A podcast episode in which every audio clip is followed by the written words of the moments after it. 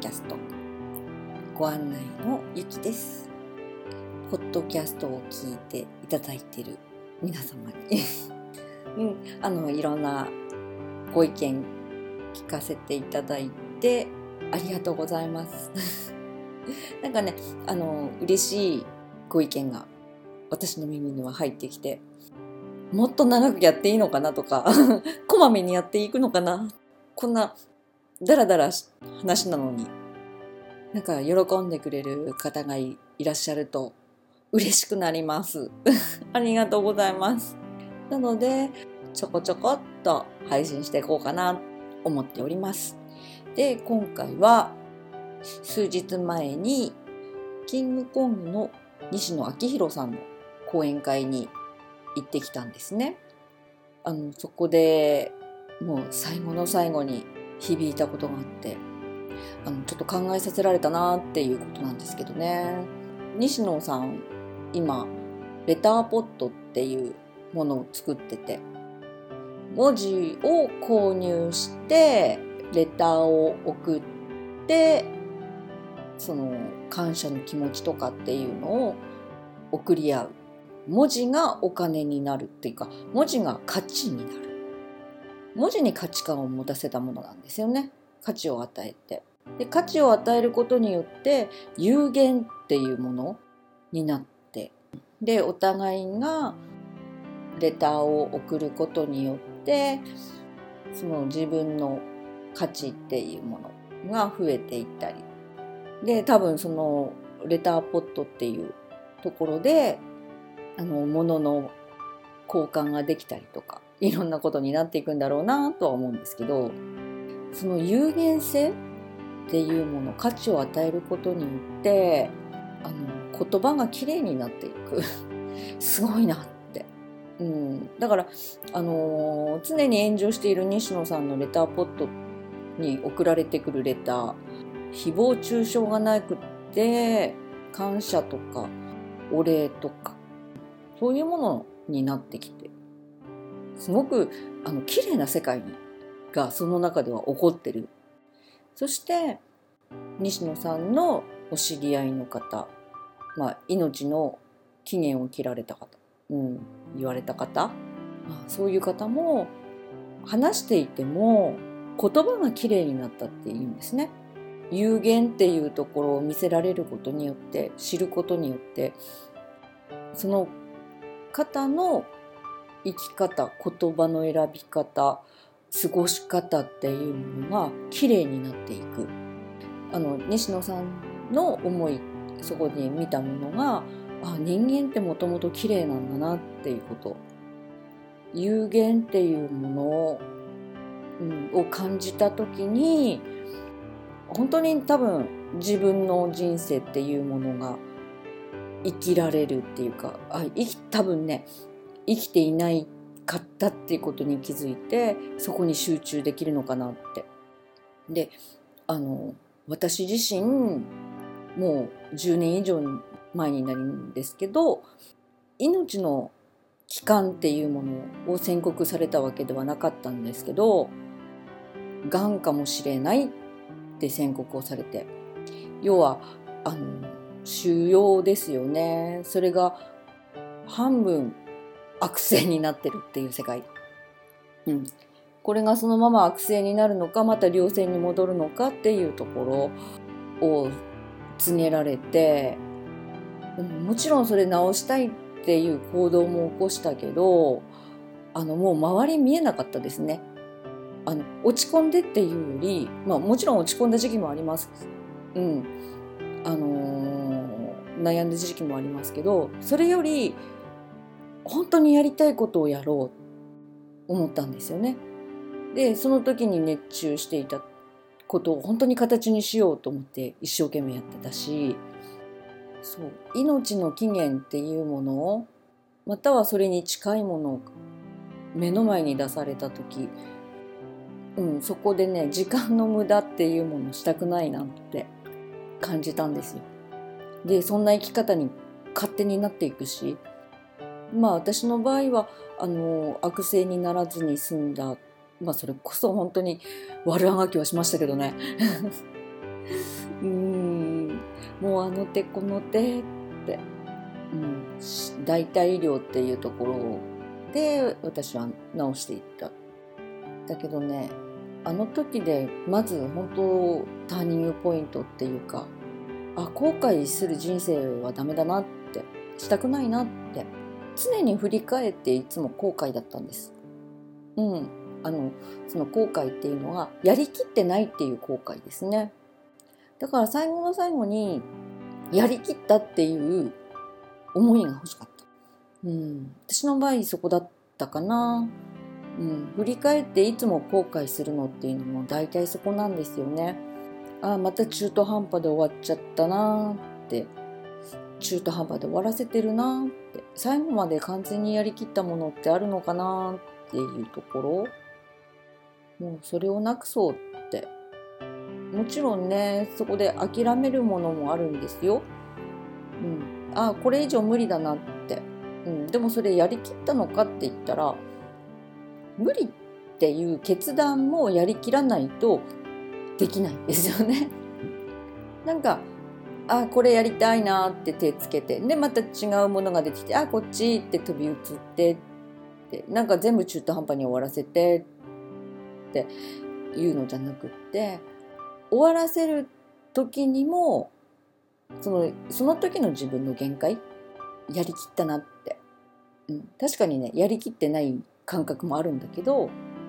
でもそれダラダラ続けててもこれ以上いけないなっていうところなんですよ。そこに力とかそうだな時間が使えないその行動でのやりきったっていうところじゃなくってあ私これにそんなに時間行動も使えないんだっていうところでやりきってはないけど限界を見るんですよね。そう私の熱意っていうものに対しての限界かな行動の限界じゃなくて熱意の限界その熱意の限界にまだ来てないのがこういうのこの仕事なんですよね。全然衰えてない。っていうかもう思考パターンがここでしかない。だってね次から次へと新しい発見だしもうそれが全部人生とリンクしてることだから私が職業なんだっていう世界だからこれってその物事じゃないんですよね。どれを選ぶかとか何をするかじゃなくってもう根本的なもの、うん、生きるっていうのは私だから。なんかそんな世界でやっててでもあの人として物質がある肉体としてあってでその中で何するの？っていう世界。でその中にねこの形のない自分っていう職業が、まあ、実際職業になってるしそしてえ、うん、それの周りを取り囲むのがアロマだったりっていうか、まあ、代替医療だったり、まあ、パソコンだったり車だったりでつながってるんですよね。でもそこがねなんかね2の次3の次っていうとこかな。うん、今この自分のこの本業っていうところと、まあ、パソコンっていうものが切っても切れない状況にあるからもう両方とも一生懸命しなきゃってなるんだけどこれも有限だからこういう生き方、うん、になるし有限だからいっぱい選べないしでも有限だから一つに集中できるしっていうのもあったり。もうねメリットとデメリットがね 反対にあるようで実際ね一緒よね。でもこの有限だからなのかな？なんかそれが見えることによって突き動かしてくれる。本当はいけないんだよ。本当はねあのそんなこと感じなくってもドーンといければ本当にいいんだけど。まだねそのロボット思考があるからどうしてもあの不効率に効率悪いよねっていう世界に行くけどなんで本当にやりたいことに打ち込めないんだろう。ねあのこの世には誘惑がいっぱいあるので。その時間やりたいことやってればいいのにっていうのがいっぱいあるけどさ。その誘惑に負けちゃうのよね。だからなかなか進まない、うん、で、まあ、進まないともう強制的に進むように人生させられてしまうし実際そこを望んでるしそこに行きたいと思ってるしそういうエネルギーでいるからなんだけどね。エネルギー作っといて自分が動かないからこういうことになるんだけど。そう作ってなかったら来ないもの。でもなんかそう常にその有限性っていうものをあの感じてなきゃいけないなって。周り見る暇ないよって。もう確かにね生まれた瞬間から死に向かって生きてるわけだし。でいつ死ぬんですよってね期限が分かってるわけでもないし。たださ期限が分かってるからって動くかって言ったらね動かないんだよねこれまた。だってあの夏休みの宿題ってギリギリにならないと動かないんだもん。もうこれがね完全にロボット思考になってるなって。うんでそれをあの本当コスミック思考に変えていく常に自分のありたいように自分が行きたい方向に舵取りをして行かなきゃなって、うん、それって自分を律する。なんていうのかな。そう。ロボット思考にいるから律さなきゃいけないしコスミック思考に行くとそれが自動でできる。簡単にできちゃう。そう。コスミック思考にいるとねロボット思考が好む幸せってあの雑音でしかないから。そうすごく刺激物でそこの幸せいらないってなって、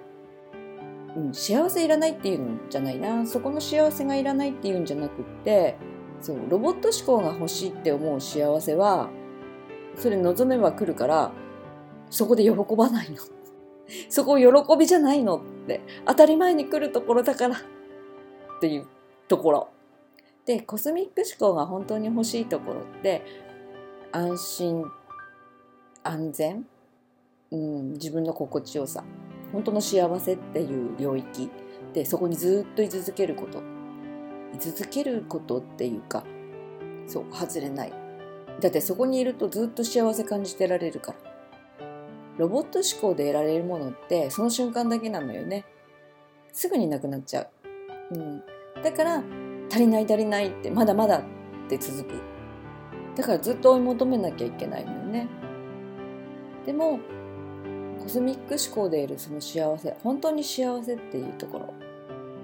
ろはなくならない、うん、常にそこにあるの、うん、で常にそこにあるから自分が幸せになってるから動くことも楽だし勉強することも楽しいし何があっても楽しい。うん。あのそうだな。何してても楽しいの。だから感情に飲まれてその感情っていうものでの欲しいもの。感情に飲まれてる人たちの欲しいものっていうものと感情に飲まれないでっていうところの喜びが違うのよね。だから勉強ができてその世界に行ける人、うん、でもまあ勉強ができてもねロボット思考っていう人もいっぱいいるけどね。結局そのもともとがねなんで勉強したのってっていうところもそのエゴ、うん、ロボット思考で欲しがるもの欲しいから。そうエゴを埋めるためにやってるからっていうその本当根本のものがロボット思考から始まってるっていうのもあるから。だけどその宇宙の法則、うん、コスミック思考っていうところでは根本始まりが幸せだからそこを起点としてやってるのよね。生きるっていうことが楽しくなるし何があっても楽しいし自分の人生に集中できるし自分が輝いてきます。で自分が輝いてくる光を放つっていう言い方かなまあ放射っていうのはエネルギーに他の周りのエネルギーに左右されないからなのね。ロボット思考っていうのは周りのエネルギーに左右されるから吸収しちゃうってことなのよね。周りによって自分が変わっちゃうってことは周りのエネルギーによって、うん、変化してしまうあのカメレオンのように変化してしまう。だから大変なのよね。だから周りで埋めたくなる。周りによって自分変わっちゃうから周りが良くなればいいって世界になる。もともと幸せだから周り変わらなくても大丈夫なのよ、それによって変わるんじゃなくって自分自身によって変わっていくっていうことを知ってるから。だから自分をぶらさないっていう世界になっちゃうよね。でその有限っていうところが分かるとその頭の中で理解しちゃうのかな。あそれじゃいけないなって。まあ私の場合だけどね。あのこのまま何もしなくて終わらせていいのってこのままの自分で終わるのって思ったの。でこのまんまの自分で終わったら後悔するなって。でそれがね完成させようとか本当になりたい自分になろうとかっていう世界じゃなくってさあの行けるとこまででもいいから行こうって思ったの。だから何て言うのかな完成が目的じゃなくってどこまでいけるか試したい？あの今ならわかるのよ。あのー、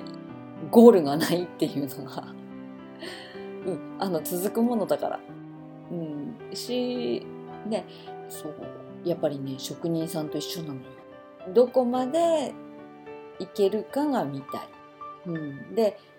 限界を超えてまた次のところ行ってそう今の自分を超えればまたその世界が見えてくるしで超えないと見えないの。超えてない頭でどれだけ見ようと思っても見れないの。自分がそこにならないとそこの景色が見れないの。だからそこの景色が見たいんだろうな。だからよくね、あの、人に興味って私はあんまり持たないんだけど、人の頭の中に興味を持つ。この人の頭の中どうなってるんだろう。あのね、広い視野を持った人がいると、その人の視野の広さとか、どこまでのことを捉えててどこまでの世界を見ててその発想が出てくるんだろうとか。うん、で私がその世界を見るためにはどどこまで広げなきゃいけないの？とか 同じ世界が見たいのかもしれない憧れる人ってそうなのかな？同じ世界が見たいの。でさ 抜かしたいの。まあ抜かせないだろうけどね。だからすごい人を見つけるたびにあのどんどんどんどん私のハードルが高くなっていくのね。でもあの一つ一つ吸収していけばいくほど自分の視野も広がってるしでもっと勉強しなきゃっていうなんかねあのもっと勉強しなきゃっていうよりあこことこ足りてないなあじゃあ次これとこれ足そうとかね。そうその人が持ってるものを一緒に自分が勉強する。だからね自分に足りてない部分が分かるわけ。で自分に足りてない部分が分かるからそこを勉強していく。同じ視点視野の広さ。もでそこを見るんだけどその人はもうまた先に住んでたりね でもね近くなればなるほどやっぱりね世界って変わるんだな見てる世界が全く違うなって思って違う世界が見れるからまた違う世界があるんだろうなって見たくなるよね。どんな世界かわからないけどなんかね進んでしまう。でもねそれって多分人から吸収するっていうところなんとなくね嗅ぎ分けてる。動物なのかな？よくわかんないけど。あのねこれが本能なのかもしれないね。人間が持ってる。うん。で頭でやると分かんないかもしれない。でもね必ずそうやって動いてるのよ、うん、であのそのパターンが人それぞれ違うだけかな。そのパターン、えっと、人それぞれによって違うパターンを見つけるためには自分を見なきゃいけないし自分を見てそのパターンを自分で見つけなきゃいけない。そんなに変わってないから。小さい時のコスミック思考でのパターンとロボット思考になってしまった時のパターンっていうのは違うかな。コスミック思考の時の小さい時って本当に天然だからねあれは。でその天然っていうコスミック思考？とロボット思考との境目っていうのがあのー、社会に対する反発っていう思春期とか反抗期って言われてるところなんだろうな。だからねその反抗期っていうのもあるかないかっていうのであったらいいとかないとかなかったから悪いとかっていうんじゃなくってさロボット思考ってこの世に馴染むすんなり馴染んだ人が反抗期がないわけよね。それ当たり前よねっていう世界が反抗期なくないしまたは天然でそこ強いらないっていうあの自分のエネルギーをぶらさないっていうところでも反抗期はないわけよ。両極端なものが一緒に出るのね。一緒の行動だから。だからこそ自分を見ないと分かんない。自分がどっちのパターンだったのかなっていうのは自分見なきゃ分かんないし。うん、でもね、人間って反抗期があったかないかで、あの、それを決めちゃおうとする。うん、そこがそもそも間違い。答え与えられてもそれが本当かどうかっていうのは自分にしか分かんない。その人によって出方って違うから。うん、真逆に出るから。うん、真逆も同じだから。それがね、なんていうのかな。数学で言うとさ、プラスに出てようとマイナスに出てようと、出た数字、うん、マイナス10だったとしても、プラス10だったとしても同じ10だよっていうことなんだよね。もっとわけわかんなくなっちゃったかな。ごめんなさいね。もしかして混乱しちゃったら。あのー、そうよね。そういう部分をブログに書いちゃうから、こんがらがるのかな。あこういう言い方で言わない方がいいのかしら。うん、でもね、あの、科学にする、サイエンスっていうところになる、すると、だから、要はその方程式なものもね、そうなっちゃうのよ。そうそういうなんていうのかな視点で見ていくと全部サイエンス科学になっていくし、うんうん、科学の世界なんだとかあもしくはその方程式があるんだっていう数数学数学っていうのかな私にとったら算数だよねこれっていう世界でもあるし、まあ、そんな世界として捉えることができます。うん、要はあのそうロボット思考っていうのはあの重箱の隅をつつくようなあの狭い本当狭いあの視野で見ることだし視野を広くするとあ科学だ。あ算数なんだ。っていう世界が見えてきます。っていう程度にあの考えてみてもいいのかなって思います。ということであ本当。また 本当気ままだよね。最終的に何喋ってたんだろうっていうあの毎回思うんですけど。ごめんなさい。本当に、うん、気ままにお送りしております。そしてあの質問リクエストまたは感想などいただけたらとても嬉しいですあの本当ねあのニックネームでメールアドレスもいりませんのでとかこういうこと話してほしいなっていうのがありましたら、ぜひぜひお送りください。ということで、今回もありがとうございました。